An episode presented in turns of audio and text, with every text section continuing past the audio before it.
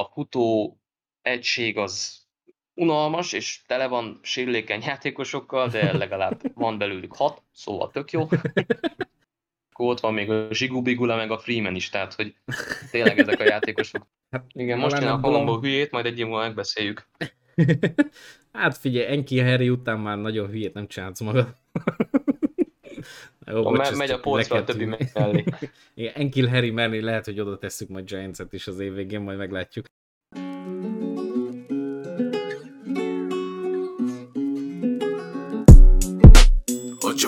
Menetel. Jobban tudod, hogy nekik az életük a zene fel. Elemeznek és folyamat támadnak előre. Hidd el, még a punch sem rémiszti meg őket. Ez egy adosról támadnak az endurándos srácok De a podcastjüket meghallgathatod bárhol. Touchdown ott is van a hat pont. A szájukkal teszik meg idén a legtöbb yardot Nekik mindig sikerül az onside Kik nincsen gyenge pontjuk, amit az ellenfél használ ki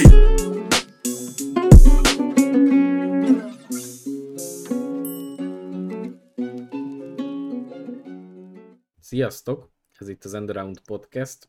Én Csabi vagyok, és ahogy ígértük itt már Facebook posztokban, a héten nekiállunk a, a szezont felvezetni picit másképp, mint ahogy a, az eddigi években megszokhattátok, és azért ez így már nekem is durva ezt így kimondani az elmúlt években, mert már itt tényleg több szezonról lehet beszélni az Endaround kapcsán, de próbálunk egy picit mindig újítani, aztán úgy csavarni a dolgokat, hogy nektek biztosan tetszen, aztán reméljük, hogy ez, ez még jobban a tetszésetekre lesz. Már is egy ilyen kivételes adással kezdjük így a, a, az első szezon felvezető adásunkat, mert hogy hát ilyen kis kulissza titkokat elárulunk, két részletben fogjuk ezt felvenni, mert hát úgy érünk rá, hogy pont nem párhuzamosan így a srácokkal, úgyhogy így az első etapban Bence lesz itt a segítségemre.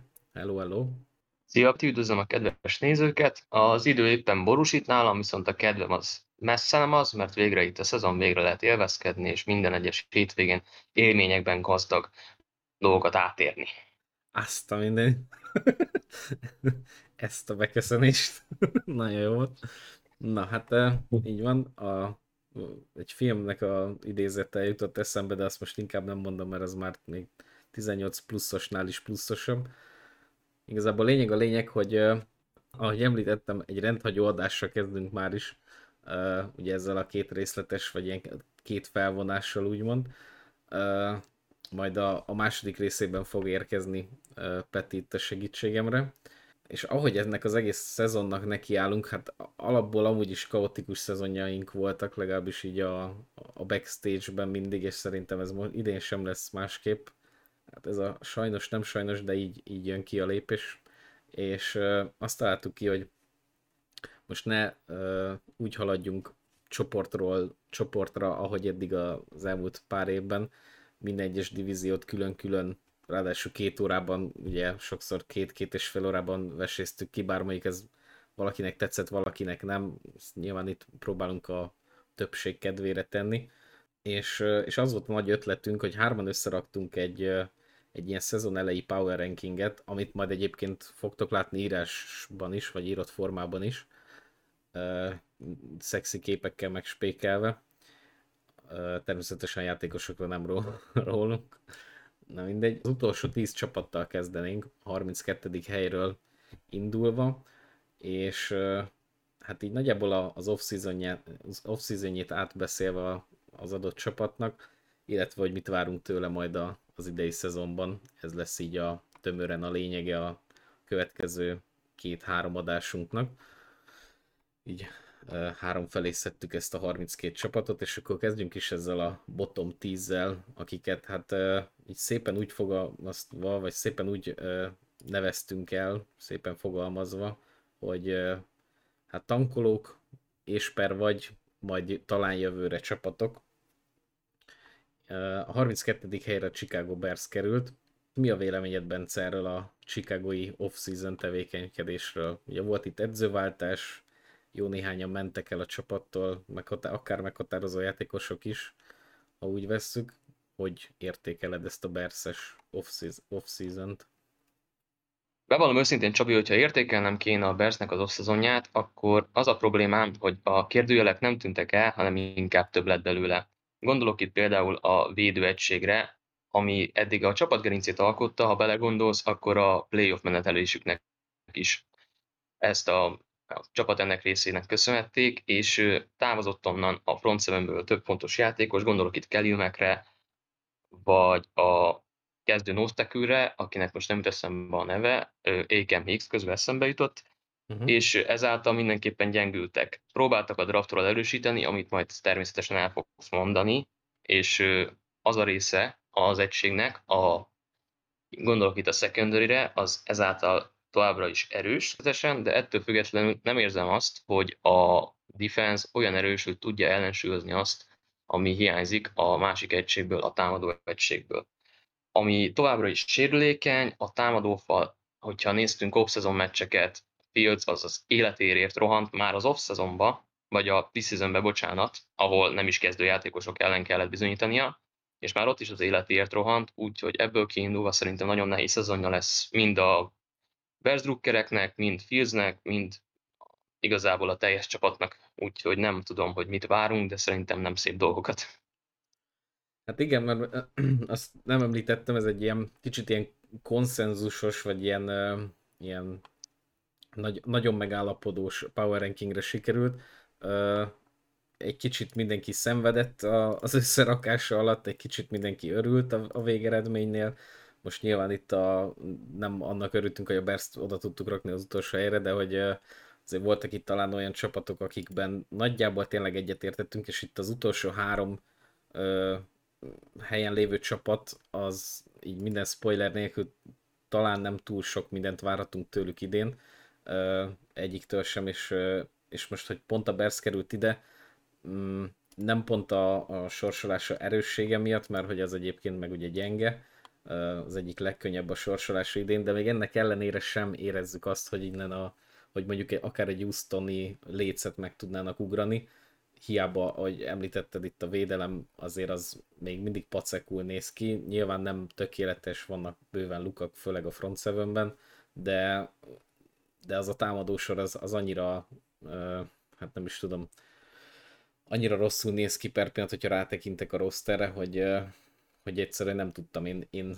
nagyon feljebb rakni. Talán a, a saját listámon 31 volt ez a csapat, de így a, a átlagban, ahogy szavaztunk a csapatokra, így, így jött ki a 32. hely a Bersznek, úgyhogy hát ez a támadó sor, meg, meg a, a draftot, hogy említetted, abban egy picit még kóstoljunk bele itt a draftba, ugye hát nagyjából azzal indult az off ugye minden csapatnak, illetve hát a Bersznél még ugye az edzőváltással indult, ha jól emlékszem.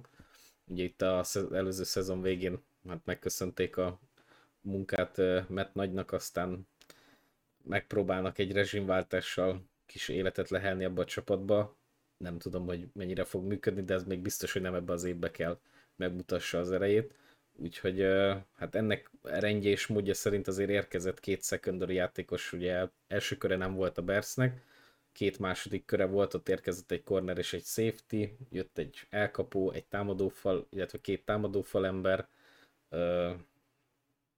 aztán így a felsőbb körökbe, de volt egy center, egy gárthúzásuk is még a hatodik, hetedik körbe, szóval hogy azért nagyjából azt lehet mondani, hogy a, a secondary és a támadó falat próbálták erősíteni, de mivel nem volt olyan nagyon magas pikjük, az első pikjük 2 per 39 volt, ezért hát ott még sikerült egy Kyler Gordont elhalászni, de a Washington Egyetemre, de azért ez a cornerback class is hát nem túl mély volt, vagy nem volt túl mély szerintem az idei évben, bár ez megint ízlés dolga, úgyhogy hát talán itt az első, az első két pikje, amivel úgy tudok menni a Bersnek.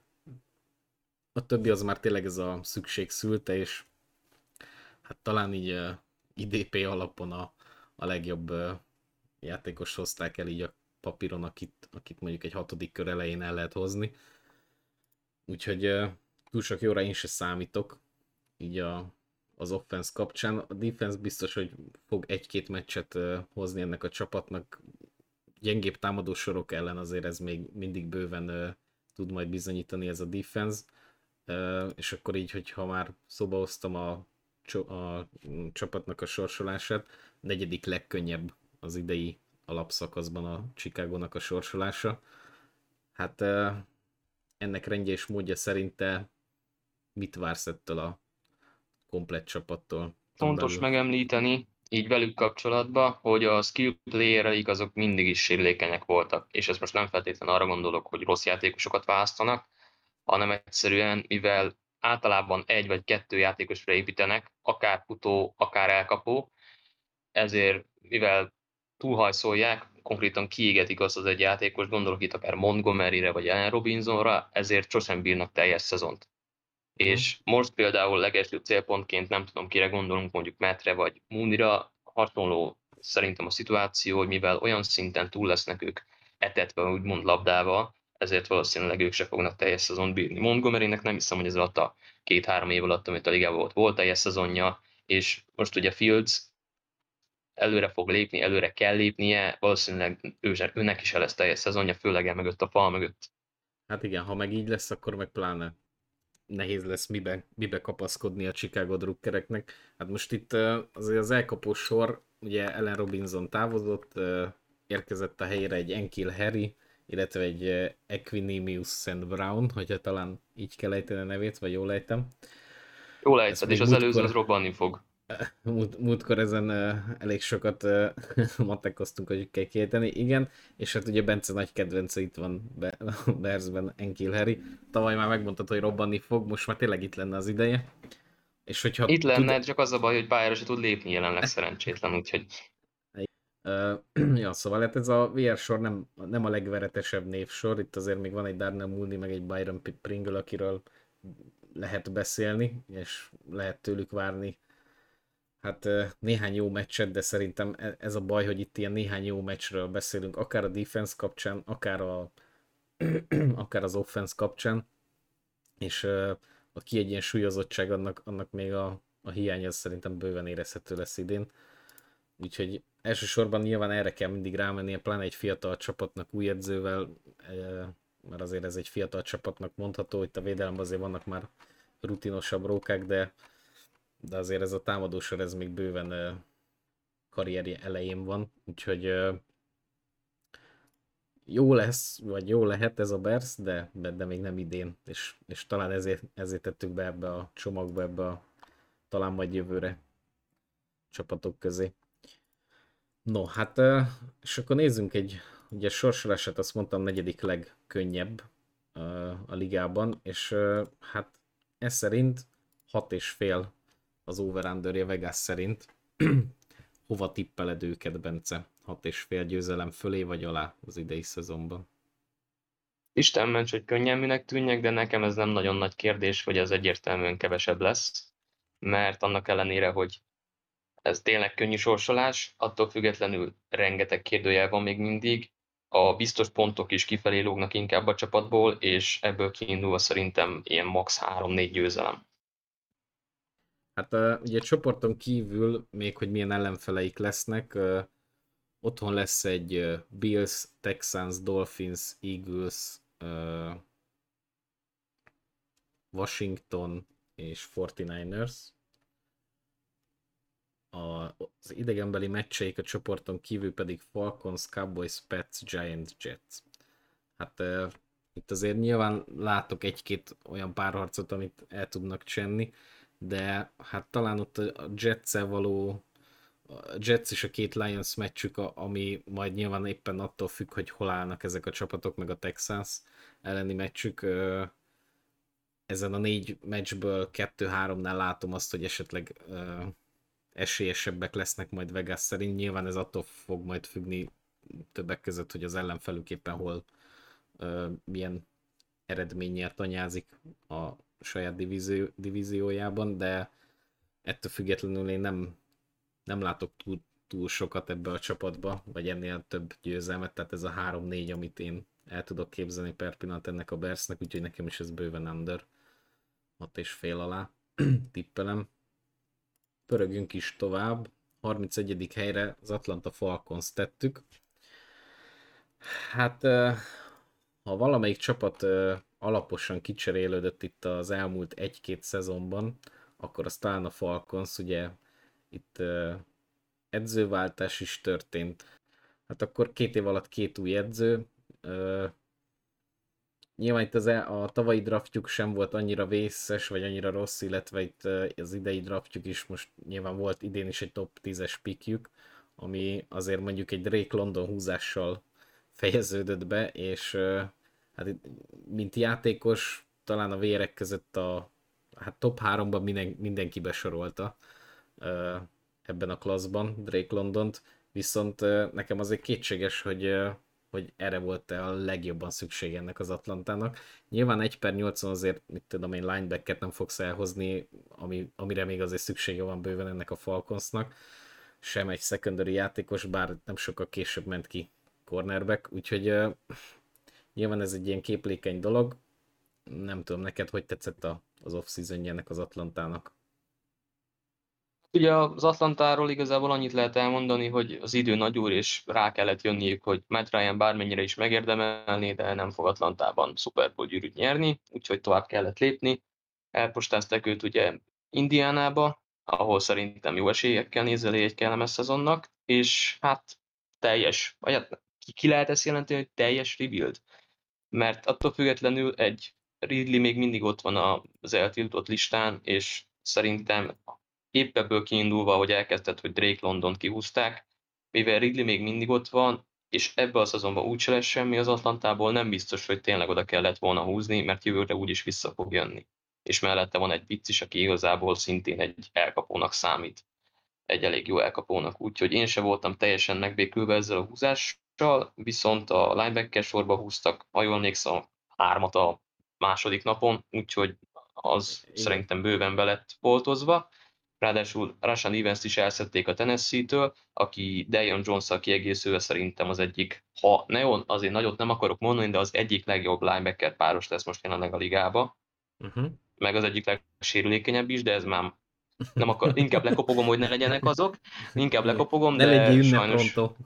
Igen, igen, igen, de sajnos ez a punya igazság, és ettől függetlenül a a defense nekem kimondottan tetszik. Grady Jarrett az konkrétan már a hetedik szezonja óta, na a hetedik szezonjában lesz szerintem megbízható pont, uh-huh. és a secondary is AJ Terrell azért most már kezd beérni, most ugye a harmadik szezonja, a második szezonjában már szerintem lehetett rá tekinteni, bőven megbízható cornerként, és kiegészült ugye ez a cornerback páros most már úgy néz ki, hogy Casey Hayward eljött Vegasból, aki bár öreg, mint az országút, de második számú cornernek egy ilyen fiatal törekvő korábbi elsőkörös mellé szerintem kimondottan jól fog ez kinézni ez a szituáció. Egy dolog nincsen, irányító, anélkül meg nehéz lesz meccseket nyerni.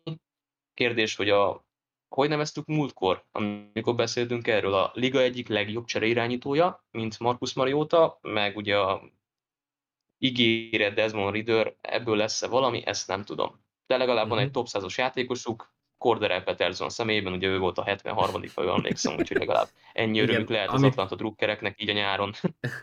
Igen, amit megláttam és fogtam a fejem, hogy mi a, mi a fasz, na mindegy. Hát igen, itt ugye Jó, hát szezon, valószínűleg és... ezeket a listákat úgy állítják össze, hogy szezont értékelnek, nem pedig karriert vagy hát, rezsimet. Uh, Úgy, igen, hogy... itt, itt, inkább ugye ez, mivel évről évre csinálják most már a századik szezon óta, ugye itt ez a harmadik ilyen év, ha jól emlékszem, ugye ez már az harmadik szezonja az NFL-nek. Uh, azóta ezt így bevezették, hogy akkor csináltak ugye egy ilyen top 100-as 100 évre visszanyúló listát, és akkor utána elkezdték ezt így évente is frissítgetni, vagy évente is kidobni egyet.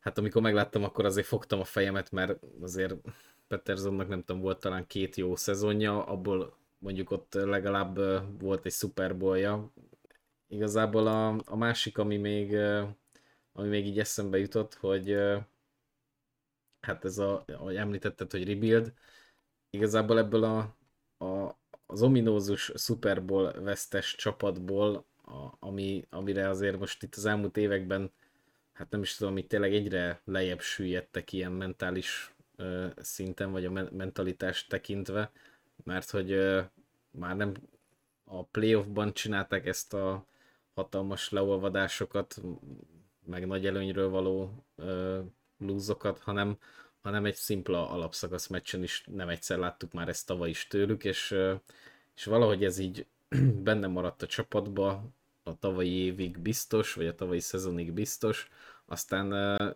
itt a, abból a Super Bowl uh, vesztes csapatból talán két játékos maradt még, uh, itt a csapatnál ugye Dion Jones és, uh, és, és Grady Jarrett.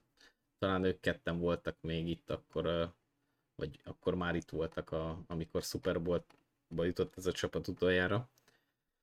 És hát ezen kívül gyakorlatilag már senki nem emlékszik így csapaton belül erre a meccsre, vagy arra a meccsre, de de erre kíváncsi leszek, hogy így a maga a mentalitás, meg így a, a franchise-hoz való hozzáállása a nem, szurk, nem Atlanta szurkolóknak mennyire fog megváltozni, és ezáltal a csapatnak is a teljesítménye, hozzáállása hogyan fog megváltozni, mert ez tényleg a tavalyi évben ez már így inkább kínos volt, mint, mint bármi más. Úgyhogy én azért így titkon szurkolok nekik, hogy ez, ezt tudják, ezen tudjanak túllépni, mert ebbe benne ragadni ez nagyon, nagyon rossz, és ez akkor tényleg ilyen vége láthatatlan szakadékba merülés az egész. Úgyhogy hát offense fronton szerintem nagy problémák egyelőre nincsenek, egész addig, amíg nem látjuk majd Ridert felváltva Mariotával a pályán, aztán akkor majd lehet, hogy szörnyűködni fogunk. De én még valahol itt is érzek egy pici lendületet ennek ellenére, vagy egy kis újdonságot és, és megújulást, úgyhogy még itt is el tudom képzelni, hogy majd tudnak egy picit uh, meglepetést okozni mondjuk így néhány meccsen nekünk. Hát a draftjukra még visszatérve, ugye itt az első körben Drake London ment ki, azt, azt ugye említettük, meg a, a három linebackert, illetve ugye Desmond Ridder ment még ki a, a második napon, és, és gyakorlatilag utána már ez az ötödik, hatodik körök voltak, mondjuk ott még Georgiáról hoztak egy tight illetve egy guardot, hatodik kör közepén és végén. Abból a Georgiából, aminek tovább ugye a defense volt nagyon bika, és sikerült annak az offenzéből elhozni két játékost. Nem feltétlen jó men, de még ők is beválhatnak bőven, úgyhogy hát érdekes lesz ez, a, ez az Atlanta. Ilyen picit ilyen, ilyen fekete lóként tekintek most rájuk, nem igazán tudom, hogy mit várjak ettől a csapattól, így egész őszintén. Ha ránézek a rosterre, akkor annyira nem szörnyűködöm, mint mondjuk a Bersnél, hogyha mondjuk az offense nézem, nyilván itt a QB poszt, ami azért a két csapatnál azért elég nagy különbség van papíron, aztán majd tényleg én, én azért várok egy-két ilyen nagy Mariota hype-ot a szezonban majd, amikor majd fogják, és a fantazi tulajok behúzzák egy-egy hétre, majd a következőbe kidobják. De, de abszolút látom azt, hogy, hogy itt ez a csapat szépen építkezve majd itt helytáll a csoportjában egy-két szezonon belül, de ez, ez tényleg még nem idén. Úgyhogy hát tavaly 7-10-zel végeztek, azt nem tudom, Szerintem mind a ketten ez alá tippeljük majd, hét győzelem alá őket. Gyors nézem a sorsolásukat. Nem, nem, nem nagy bátorság kell ahhoz, hogy ezt kijelentsük szerintem. Igen. Hát a 23. legkönnyebb a sorsolásuk. Ennek rendje és módja szerint uh, Vegas 4 és félre lőtte be az over-under határukat. Uh. Hát azért... Látsz, tizen... hogy Vegas ért hozzá. Igen, 17 meccsből négyet nyerni azért így, ha csak ezt így kimondom, azért annyira nem vészes, vagy nem nehéz dolog, de aztán így ránézek a sorsolásukra, hogy milyen csapatok lesznek ezek, ugye itt most a, a csoportjuktól eltekintve, ami azért ott van egy Tampa, meg egy Saints is, aki azért nyilván kezdődik a helyén, de azért e, ezt a két csapatot mindenképp előrük, elő, eléjük tenném de itt a Power Rankingben a divízióikban ugye utolsó helyre raktuk őket, hogyha úgy szétszednénk.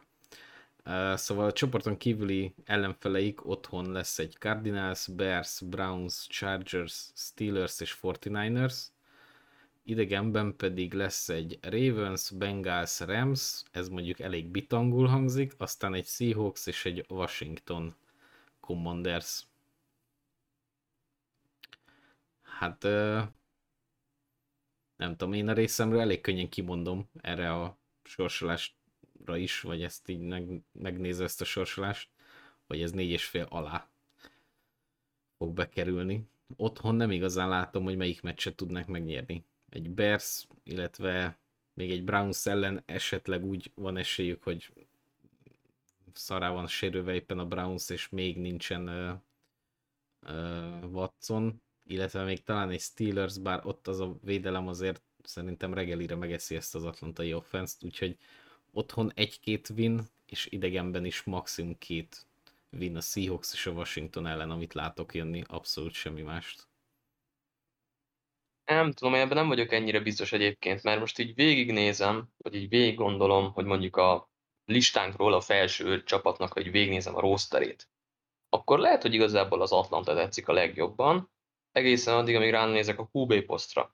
És ez az egy nagy problémám. Meg az hát is a nagy problémám emellett, hogy, hogy ha végignézzük a rostert, akkor a teljes csapat konkrétan szerintem még rookie szerződésen van. Kivéve mondjuk az offenseből Peterson meg Matthews-t ugye, a defenseből meg Dion Jones, Dion meg, Jones Grady meg Grady. Tehát, hogy Igen. konkrétan egységenként van kettő darab tapasztalt veterán, aki mondjuk úgy ére állhat, meg úgy nem olvad le minden második meccsen, mert hogy hú, hát nem tudom, ezren néznek, és meg nem bódulnak meg a dicsőségtől, és e, emiatt félek, hogy lesznek nagy leolvadások, amit már korábban is mondtál, és az biztos, hogy ez a csapat inkonzisztens lesz nagyon.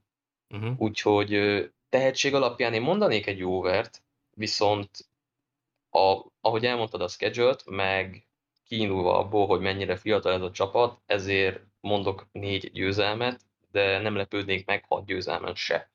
De uh-huh. ez tényleg ilyen nagyon ilyen nehézkes, tehát határeset. De inkább én is mondok egy undert biztonságiból.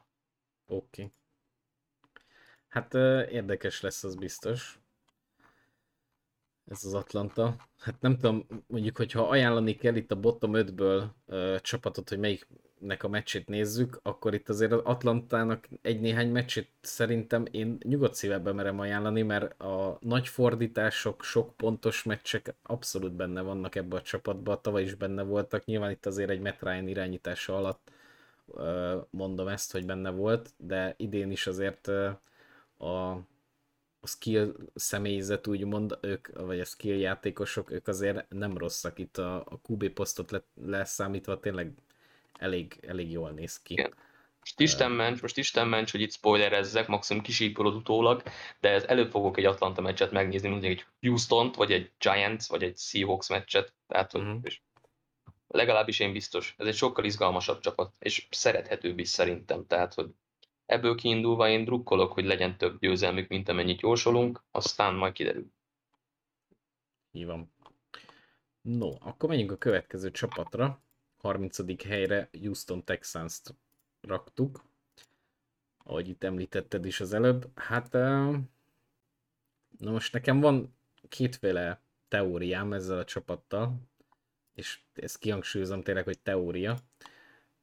Az egyik az már inkább ilyen multidős lesz, még miatt elkezdődött, elkezdődtek itt a preseason meccsek, én ezt a csapatot a Watson csere után gyakorlatilag, meg itt láttam, ahogy az off-seasonben hogyan mozogtak a játékosok csapaton belül, vagy hát, hogy hányan kik jöttek, kik mentek, így gyakorlatilag eltemettem ezt a csapatot, aztán úgy ránéztem a, a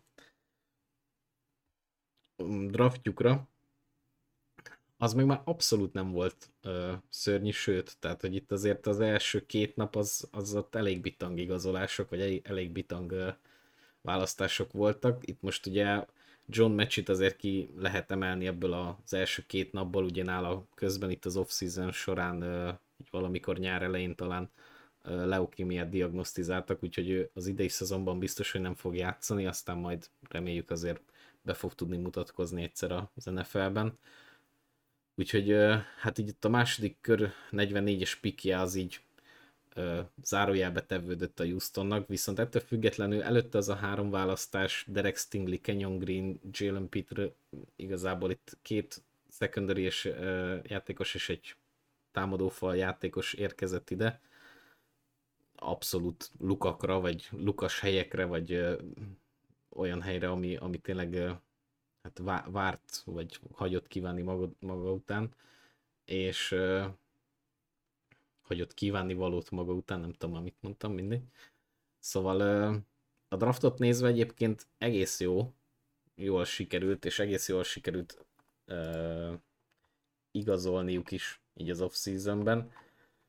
Nyilván itt a, a browns való csere után azért uh, ugye bőven, bőven, bőven lejjebb került ez a csapat. Ilyen presztis szinten Watson távozásával, de hát ezt tudtuk, hogy, hogy ő már nem fog Houstonban pályára lépni. Amit megkaptak érte, hát nem tudom, Watson csere és maga Houstonnak a off-season tevékenységéről mit gondolsz, Bence?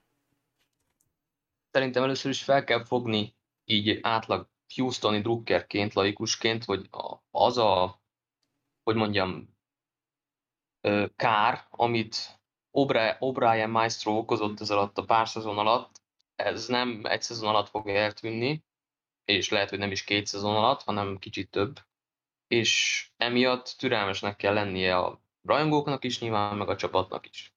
Azt gondolom, hogy a nyáron amúgy nagyon jó alapokat raktak le, és az is, az is egyértelmű, hogy jövőre ez a csapat nézhetetlen lesz abból a szempontból, hogy defense far súlyos lesz, tehát hogy csak a defense fog győzelmeket hozni ennek a csapatnak, és emiatt unalmas lesz a, a mérkőzések nagy része véleményem szerint, de legalább lesz győzelem, tehát hogy ennyi örömük lesz a drukkereknek.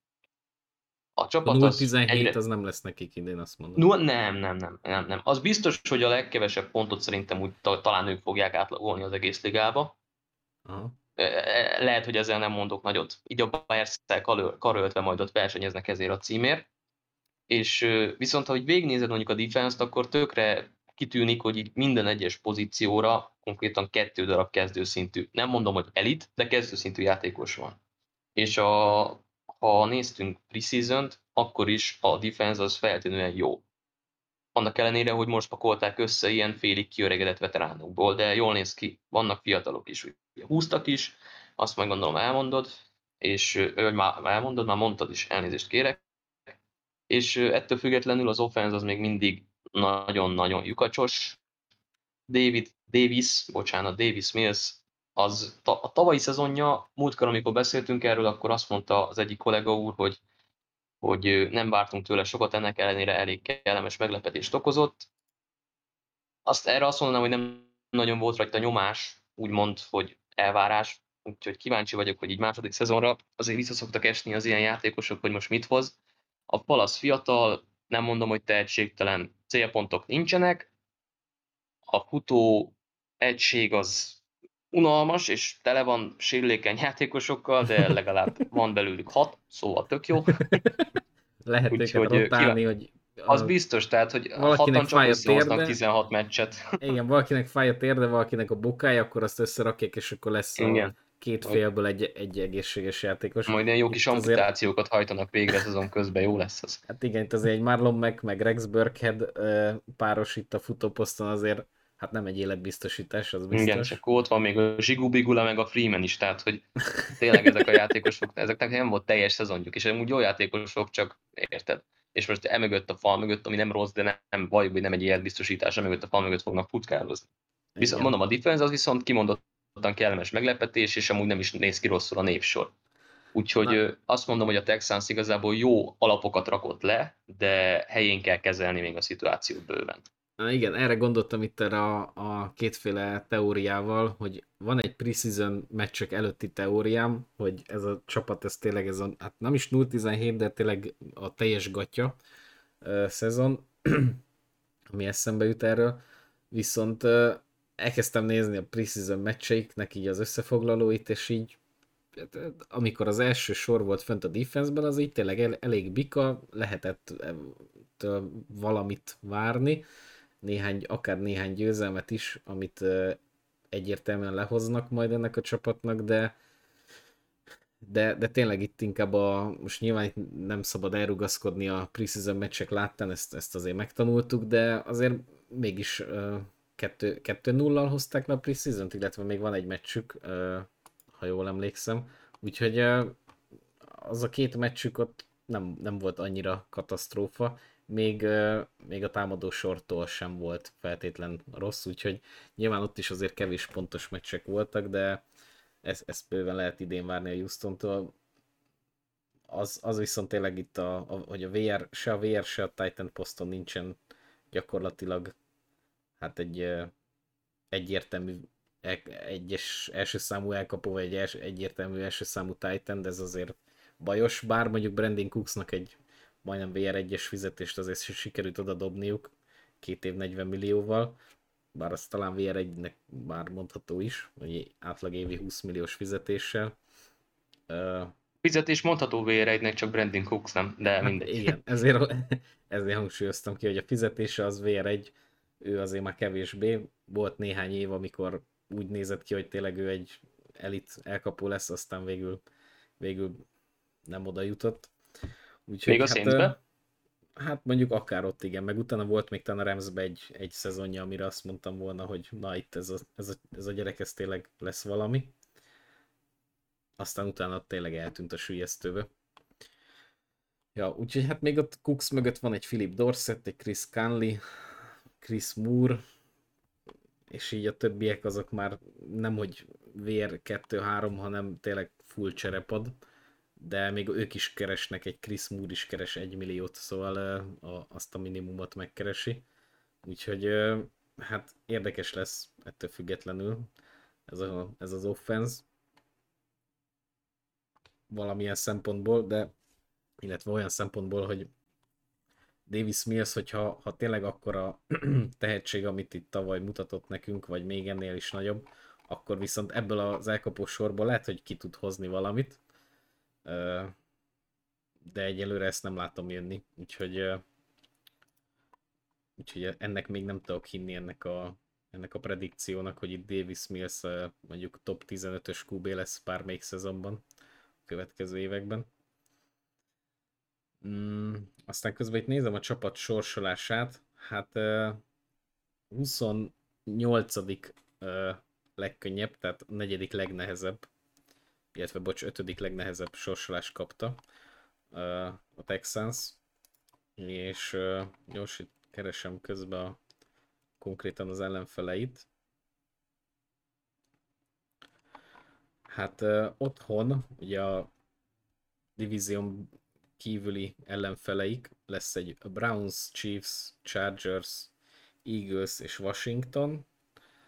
Uh, aztán idegenben lesz egy Bears, Cowboys, Broncos, Raiders, Dolphins és Giants mérkőzésük. Hát itt az otthoni meccseikből egy, a Browns-t azt szerintem mindenhova kérdőjelesen oda fogjuk tenni, hogy most éppen van-e Watson, nincs Watson, és hogyan áll a csapat mentálisan.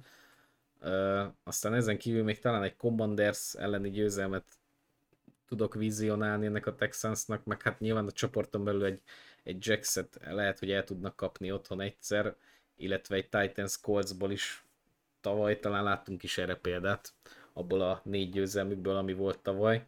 Úgyhogy uh, otthon egy-két max három győzelem, amit tudok vizionálni nekik. Idegenben viszont az a durva, hogy max kettőt, de inkább egyet a Bears ellen. Úgyhogy nem tudom, hogy vagy te ezzel, hova tippeled őket. Vegasnak a az over-under határ az négy és fél a Houston esetében is, ugyanúgy, mint az Atlantánál volt. Bevallom őszintén, nekem tetszik ez a defense, így, hogy rotálható és teljes mértékben pihentethető akár playenként, mert tényleg annyira mély. Viszont a mai modern fociban szerintem ez már nem nagyon valósítható meg hosszú távon, és ebből kiindulva szerintem egyértelműen under, és uh-huh. a, az offense az nagyon-nagyon rossz lesz nézni, meg egy picit unalmas is most ezzel sok oh, Texans Rookernek a szívével gázoltam valószínűleg, de most ezt így kimondom. és de a, tényleg fel a fejjel a Texansnak, mert egy-két év, és nézhető lesz ez a csapat, hogyha így haladnak, mint ahogy elkezdtek nyáron. Ezt Aha. szerintem te is kiemelted. Igen, abszolút látom jönni. Olyannyira, hogy én uh, itt a bottom 5-ből egy kis spoilerrel, még mondjuk uh, itt volt, van csapat, akinél még nem tudtam eldönteni, hogy overt vagy undert írjak, de itt a, az első overt azt itt bemerem mondani a Texansnak, de csak finoman, tehát hogy itt azért a négy és fél fölé, az egy öt győzelem, amit én így látok jönni maximum nekik, de tényleg ez akkor a, a kimaxoltuk a, a szezont címszóval fog érkezni ez az öt győzelem, tehát ennél többet nagyon nem tudok elképzelni ennek a Texansnak idén. Az a öt és egy nagyon mákos hat, hatodik győzelem esetleg, de az már, az már szerintem sok is. Úgyhogy az a baj, hogy ha valamelyik csapatnál, így az eddigi háromnál, ennél lőtte be talán a legjobban Vegas ezt az over-under határt, többinél azért könnyebben tudtam dönteni. Úgyhogy pust ugye nem tudok mondani, mert ott a felező, úgyhogy, úgyhogy én mondok egy over, de tényleg nagyon szűken overt erre a Texansra. Ha hoznak egy döntetlent, az félnek számít, és akkor lehet push mondani, nem? Hát mondjuk ráhúzhatjuk, igen, akkor négy győzelem, egy, egy döntetlen, akkor az négy és fél győzelemnek jó lesz. Na csak okoskodni próbálok. Azt hittem, hogy bemondasz egy pust így ebbe a formában. Á, nem, nem, azért, azért ennyire nem. Oké. okay. No, és akkor a következő csapatunk, negyedik, illetve hát a 29. helyre, ugye a, a bottom 10-ből a negyedik leggyengébb, és a 29. helyre tettük a power rankingünkben a Seattle Seahawks-ot. Hát uh, itt is ugye hasonló gondok, mint Atlantában, illetve Houstonban, hogy egy uh, nagy nevű, mondjuk Houstonban nem uh, veterán, de ettől függetlenül egy nagy nevű irányító elhagyta a, a csapatot, és itt talán a három csapat közül a seattle uh, csapat sínli majd meg a legjobban ezt, uh, talán itt volt Wilsonnak a legnagyobb ráhatása vagy impaktja erre a csapatra, így ha három QB-t és a három csapatot így egymás mellé tesszük. Hát nem tudom, hogyan értékeled. Ez a Wilson csere is nyilván kitérhetsz rá, hogy er-, erről se beszéltünk még így az off-season alatt talán és ki a szíved, hogyan élted meg? Igazából ezt a Wilson cserét, ezt egy kicsit ráhúznám arra, hogy a, ugyanaz, mint az Falcons és a Ryan szituáció, csak egy pár éve korábban. Tehát, hogy meglépte azt a Seattle, amit az Atlantának meg kellett volna lépnie mondjuk kettő vagy három éve, ha érted, amit mondok. Uh-huh. Úgyhogy ez, ebből a szempontból egy jó döntés. Az is látszik, most nem veszem le a kenyeredet, vagy itt a draftot kivesézem, de az is látszik, hogy azért a seattle értenek hozzá most már azért Jordan Brooks két évvel most már a 20-as draft óta eltelt, ugye most már nem kell lehülyézni a seattle hogy őt kihúzták, van egy jó alapköve a defense-nek.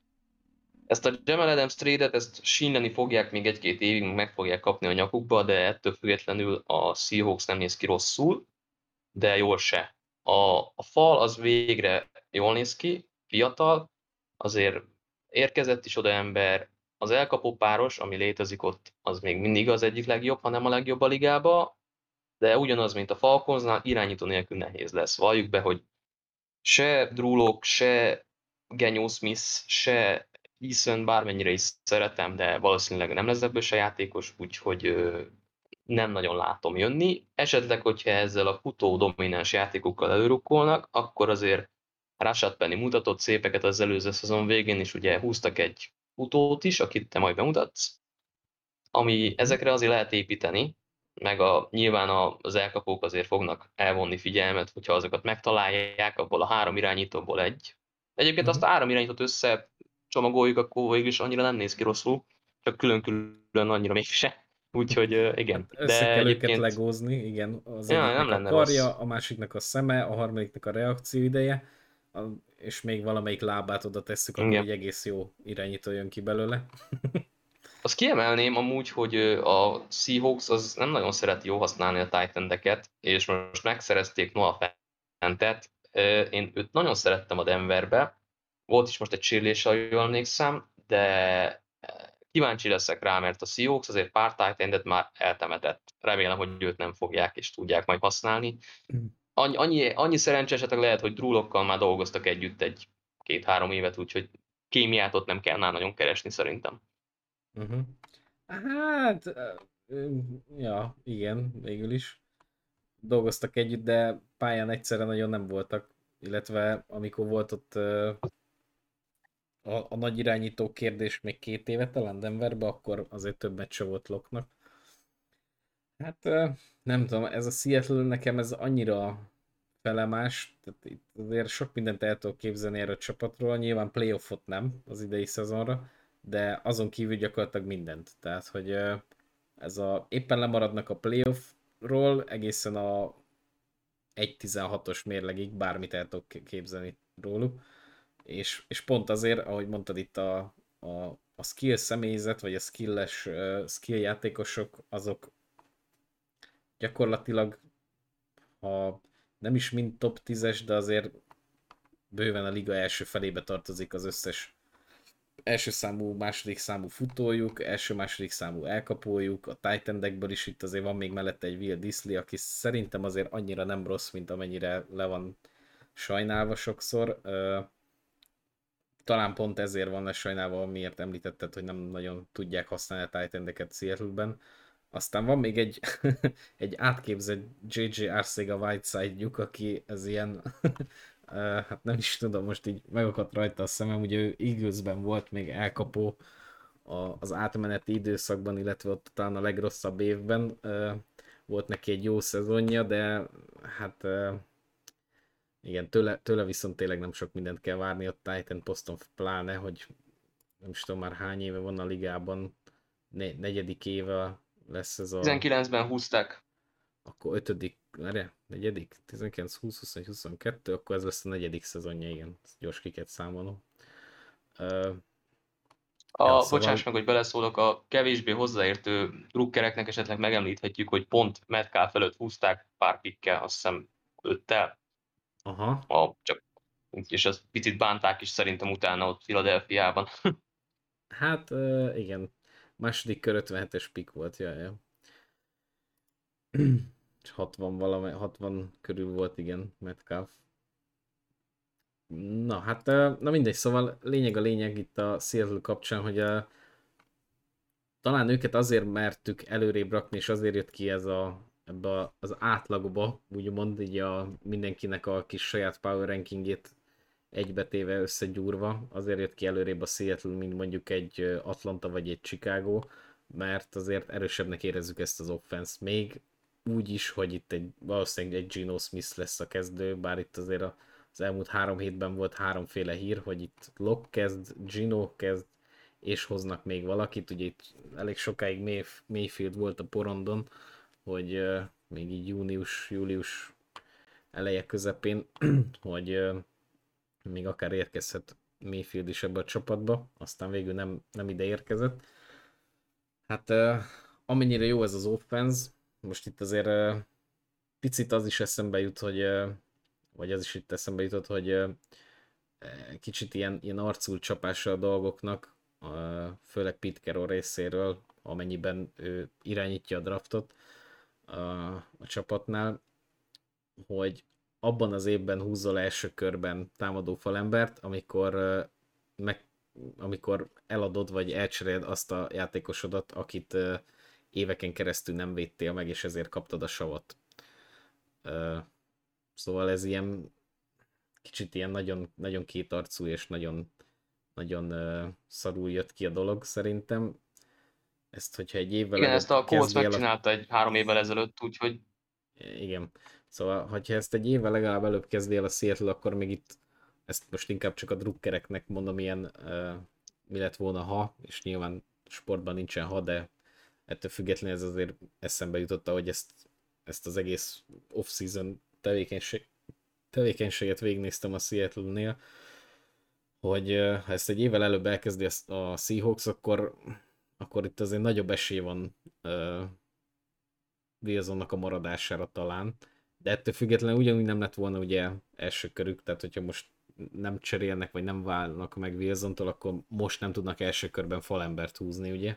Szóval uh, ez is ilyen képlékeny a dolog, de ettől függetlenül igen, ez amit említettél, ez a Jamal Adams trade, ezt, ezt még évekig fogja enni a csapat, és, és szidni a drukkerekhez miatt a csapatot. Hát nem tudom, és Jamal Adams-től mit, mit várhatunk idén? Rob, robbanni fog, vagy ilyen Enki Harry módra, vagy, vagy tényleg robbanni fog most már? ebben Nem a tudom, csapatban. nekem a Jamal adams annyi a véleményem, hogy a Jets az nagyon jól tudta használni, és lehet, hogy ő a Jets az egyetlen csapat, aki nagyon jól tudta használni. Tehát, hogy igazából statra jól nézett ki, meg voltak big play de ettől függetlenül, ha egy kicsit jobban belenéztél, látszott, hogy nem teljesen kerek a játékos, és most adtak érte kicsit vakon rengeteg összeget, vagy értéket, bocsánat, és szerintem, hogyha kicsit visszaveszel a visszavesz az ember az elvárásokból, akkor Jamal Adams egy használható játékos, csak ne azt várt tőle, amit a jazz mutatott. Uh-huh. Van, van benne igazság, még ezzel a jetses résszel tudok is menni akár, mert jó, nem láttuk még máshol nagyon, csak ugye Seattle-ben, New Yorkon kívül, de, de ő tényleg egy ilyen speckó safety, akit, akit azért sok helyen lehet használni, sokféleképpen, de valahogy a Seattle-nek eddig nem jött ki a lépés. Nyilván, hogyha valaki, valaki előtt Cam Chancellor játszik, akkor azért kicsit nehéz ezt az űrt betölteni, hogy ehhez hozzászokott évekig a Seattle-i fanbase, és ezek után most megérkezel hasonló Star Safety-ként, akkor az nehézkes, de azért vagy ez egy kicsit azért túl van ez tolva, hogy így hasonlót várunk egy Jamal Adams-től. Uh-huh. Hát, uh, ja, ez a része, igen. Uh, aztán még itt említetted a futóposztot, hogy itt uh, ugye a második kör 41-es pikkel hoztak egy Kenneth Walker-t uh, Michigan State-ről. Hát uh, ezt lehet mondani a srácról, hogyha valaki nem tudom, nem követte sem a draftot, sem a tavalyi, vagy a korábbi egyetemi éveit uh, Kenneth Walkernek, vagy akár a Michigan State-nek, hogy mit csinált ebben a, főleg a tavalyi szezonban. Hát a srác az uh, megtette tavaly az összes yardot is uh, a földön, az biztos, Úgyhogy hát nem is tudom, első 5 vagy 6 héten, az első 5-6 hét után már meg volt neki az 1000 futott yard, tehát egy ilyen brutál számokat hozott. Úgyhogy ha, ha lesz olyan év, amikor rá lehet mondani a Seattle-i támadósora, hogy run heavy lesz, akkor ez szerintem ez az az év.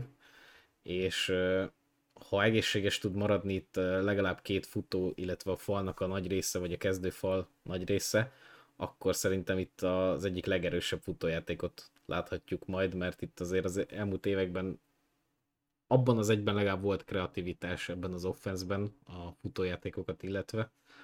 Ugye azért elég sokféle módon tudták használni a futóikat, ellenben egy Russell wilson meg nem, ez már nyilván a zárójel meg a, a savaborsa dolgoknak, de, de ettől függetlenül ez a része, tehát hogyha valami pozitívumot kell keresni ebben a csapatban, akkor az abszolút az offense, és azon belül is talán így a, a futójáték, meg itt is azért a, a skill playereket bőven ki lehet emelni, elkapó futóposzton biztos. A Titan post sem katasztrófa, úgyhogy itt, itt tényleg a, a gyenge kubi felhozattal lesz a, a mérvadó, hogy fel tudnak-e, illetve nem is fel tudnak-e, hanem mennyire tudnak felnőni ehhez a, ez a támadó sorhoz, mert hát amit tavaly Gino Smith-től láttunk egy-két meccs ugye, amikor Wilson lesérült, hát volt egy nagyon jó periódusa, viszont azért a nagy része az bőven felejthető volt. Azért volt egy uh, ugly boyuk, uh, nem is tudom már ki ellen lett, lehet pont a Saints ellen, uh, ami tényleg ilyen nagyon csúnya meccsre kerekedett, és, és nem azért, mert nem tudom, bunyó lett volna, hanem tényleg abszolút egyik csapat sem tudott semmit csinálni a másikkal. Úgyhogy uh, tényleg nagyon képlékeny ez a Seattle, nagy, nagyon, nagyon uh, ilyen végletekben tudok velük gondolkodni, úgyhogy uh, hát még nézek gyors egy sorsolás erősséget. 22. legkönnyebb, tehát a 10. legnehezebb, 2, 4, 6, 8, 10, 11. nem tudom miért számolom mindig ezt túl na mindegy. Szóval a 11. legnehezebb sorsolása van idén a Seattle-nek, és Vegasnál az over ez szerint 5 és fél. Hova tippeled őket? Ez jó kérdés. Én azt mondom, hogy a két vagy akár három irányítónak biztos, hogy összességében lenne annyi jó meccse, hogy ezt meg lehessen csinálni. Csak hát nyilván nem látod előre, hogy mikor melyiket kell játszatni. Nagy kár de tényleg a utójáték az nekem is így kicsit így jobb, tetszik ez így előrevetítve, hogy most ezt így felvázoltad, ez nekem is eszembe jutott. Ha most Carol egy picit hajlandó visszavenni a egójából is teljesen, jó nem teljesen, de kicsit átalakítani, mert nyilván Wilsonhoz képest azért bőven kell majd itt alakítani. Offense részről, hogy mit hívsz, hogy hívsz kire, ha ezt hajlandó erre, akkor szerintem meg lehet ez a hat győzelem. Uh-huh. Úgyhogy én mondok is egy overt, ha nem probléma. Oké. Okay. Hát most már itt nem tudom hányszor említettem, hogy nagyon végletekben gondolkozom a Seattle kapcsán, és, és most szinte egy véglet jut eszembe, és a, azt szerint tippelem őket underre. Nem igazán ja, látom a... Ha egy per egyre nem is, de egy per háromra egy per három mond belülre be, merem őket tippelni, és mivel megvan jövőre az első, vagy a, igen, megvan jövőre az első körük, és még pluszban ugye Denveré is, ezért azért az a jövő évi draft az jó lehet a seattle és hogyha valamikor jöhet egy irányító ebbe a csapatba a draftról, akkor az a jövő év az, az azért eléggé bitangul néz ki QB posztot illetve, mert ha nem is hatalmas nagy ígéretek jönnek, de nagyon mély lesz az a klassz. Uh, idézőjebben hála itt a Covid-nak, ugye itt a ötödik évekkel, ahogy ráhúztak a játékosok negyedik és ötödik éveket az egyetemen tavaly, meg uh, idén, úgyhogy uh, szóval hát nem tudom, még, itt nézek gyors egy sorsolást, azt mondja, hogy a, ugye a divízión kívüli meccseik még lesz egy otthon egy Falcons, Panthers, Broncos, Raiders, Giants, Jets. Hát mondjuk itt azért lehet vinni kettőt, hármat is akár. Uh, idegenben pedig lesz egy Lions, Chiefs, Chargers, Saints és Buccaneers. Hát ott már mondjuk kevésbé látok jönni 3-4 győzelmet, úgyhogy hát maradok ennél az undernél, az az 5 győzelem max, ja. Az, az még szerintem itt bele, belefér. Ugye tavaly 7 győzelemnél állt meg a Seahawks, ez, ez szerintem idén kevesebb lesz bőven. Akkor pörögjünk itt a, a Bencével való etapban az utolsó csapatra. 28. helyre a New York Giants-et raktuk, és ez itt azért sokaknak azért meglepő lehet, hogy itt még nem hangoztak el olyan csapatok, akiket már vártak, vártak, hogy esetleg elhangoznak, de majd mindjárt megindokoljuk miért. Itt kezdtünk el veszekedni. Így, hát amúgy igen. Úgyhogy át is dobom itt a stafétát neked, hogy indokold meg, hogy miért tettük ide, bár szerintem pont te voltál Giants mellett, hogy menjen előrébb. Igen, én előrébb akartam, de meg tudom érteni a, egyébként, hogy miért raktuk ide, mert mégiscsak a Giants az úgy hívják, hogy Giants. Az az egyik. A másik az, hogy valljuk be, hogy a kérdőjelek a legfontosabb helyeken vannak itt is, és attól függetlenül, hogy a draft az kimondottan jól sikerült, ezt majd te kielemzed, attól függetlenül például, ha megnézzük, a, a skill playerek itt is messze földön híresek arról, hogy sérülékenyek. Konkrétan szerintem a leg, hát nem tudom, a legelső négy-öt célpont biztos, hogy volt sérült csapat tavalyi szezonban. Shepard is volt, Tooney is volt, Goladé is volt, ki van még a Titan is volt, aki az Ingram is volt, Barkley is volt, mindenki volt sérült. És bár Daniel Jones-t én azért föl szoktam néha magasztalni, mert a skillsetje az valljuk, hogy elit. Szerintem legalábbis. A, az adottságaitól kezdve a, azért elég jól össze van rakva a csávó, de fejben nincs ott valószínűleg, és ezért nagyon inkonzisztens. Ami segíthet rajta, hogy a fal idén már kimondottan jól néz ki, bár továbbra is fiatal, ez lehet az egyetlen ilyen buktató, de ez majd kialakul. Viszont a draftnak köszönhetően is, meg az évek múltán így alakulgatott a defense, és ez most már szerintem kimondható, hogy a nem kimondható, én kimondom, kimerem most itt mondani, hogy a liga felső harmadába tartozik szerintem ez a defense. Uh-huh. Nem tudom, hogy erre így mit reagálsz így első körbe. Hát, azért merésznek mondom, de a felső harmad aljába. A felső harmad, alsó harmada, azzal itt ki tudok egyezni. Tehát, hogyha itt hát a... ilyen 10-12 közé nagyjából.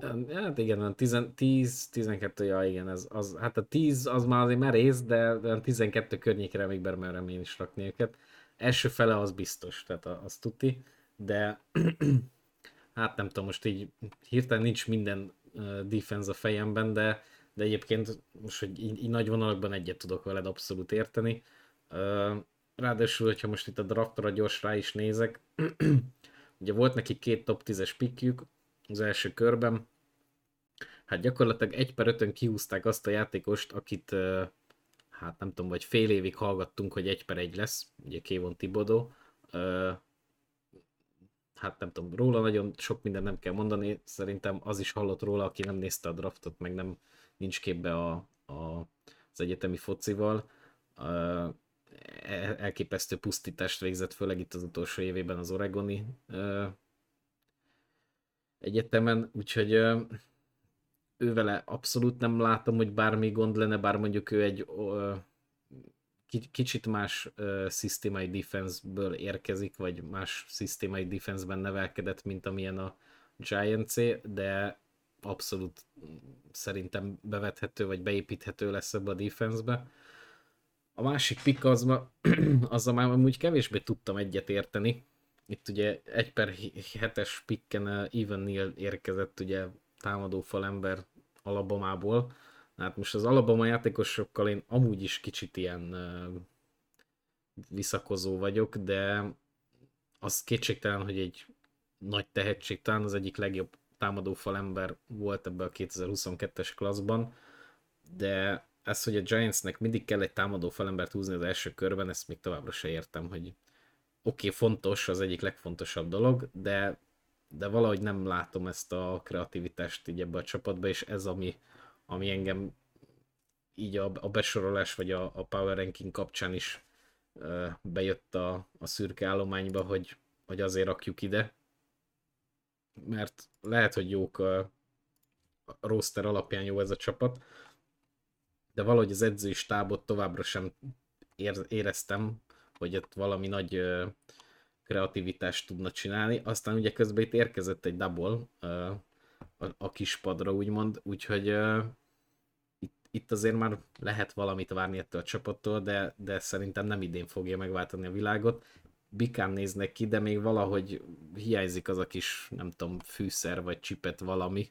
Kicsit ugye az elit közelébe rakja majd ezt a csapatot, és rájátszás érő helyre. És akkor gyors nézzünk is egy sorsolás erősséget Giantsnél. A legkönnyebb sorsolás, és 7,5 győzelem az over-under határ Vegas szerint. Na akkor így ezeknek tudatában hova rakod ezt a Giants-et? 7,5 fölé vagy alá, Bence? A mai nap tanulsága mindenképpen az, hogy Vegasba tényleg értenek ehhez, mert minden, egy, minden egyes overendernél vakorgatom a fejemet nagyon. Jó, akkor szóval overre mondod ezt a Giants-et. Igen. Hát, Igen, most én a Colombo hülyét, majd egy év múlva megbeszéljük. hát figyelj, Enki Harry után már nagyon hülyét nem csinálsz magad. Jó, bocs, me- megy a polcra a többi mellé. Igen, Enkil Harry mellé lehet, hogy oda tesszük majd Giants-et is az év végén, majd meglátjuk. Bár aztán lehet, hogy Enkil Harry meg lekerül arról a polcról, soha nem lehet tudni, ugye? Hát nem tudom, ebből a tíz csapatból, amivel itt ma fogunk foglalkozni, ugye így felváltva a srácokkal, itt gondolkodtam a legtöbbet, és tehát gyakorlatilag még mindig agyalok ezen a, ugye a divízión kívül, ami amúgy is kaotikus szokott lenni, ugye ez az NFC kelet, ugye itt a Cowboys, Eagles és a most már Commanders ö, ö, párharcokkal, vagy itt ezzel a nagy körbeverésekkel, amik voltak ugye itt az elmúlt években. Ugye ezen kívül lesz még egy otthon Ravens, Panthers, Bears, Lions, Texans és Colts elleni meccsük. Idegenben pedig lesz Packers, Jacks, Vikings, Seahawks és Titans hát itt azért már többet, több vint látok, mint az eddigi csapatoknál. De mondjuk, hogy a tavalyi négy győzelmüket megduplázzák, azt még el tudom hinni, és akkor az viszont over nálam is. Úgyhogy amennyire negatívoskodtam itt az elején a Giants kapcsán, akkor bemerek én stippelni egy over, de egy ilyen nagyon szűk over, tehát ez is egy ilyen 8 győzelemre bemerem őket rakni. Úgyhogy hát majd itt nem tudom, próbálunk pozitív van állni minden csapathoz, itt ahogy az eddigi többi csapatnál is, úgyhogy ha így, ha így nézem, akkor ez nálam is egy over. No, hát akkor így egyszer az első felével végeztünk is, aztán köszi Bence, hogy itt voltál, beugrottál, szántál egy kis időt erre a Power Rankingre, hogy átbeszéljük. Következő adásban még, még érkezik majd Bence is, úgyhogy köszönjük, hogy itt voltál, aztán hát majd rögtön folytatjuk Petivel, másik öt csapattal. Rendben, köszönöm szépen a lehetőséget. Üdv a kedves hallgatóknak!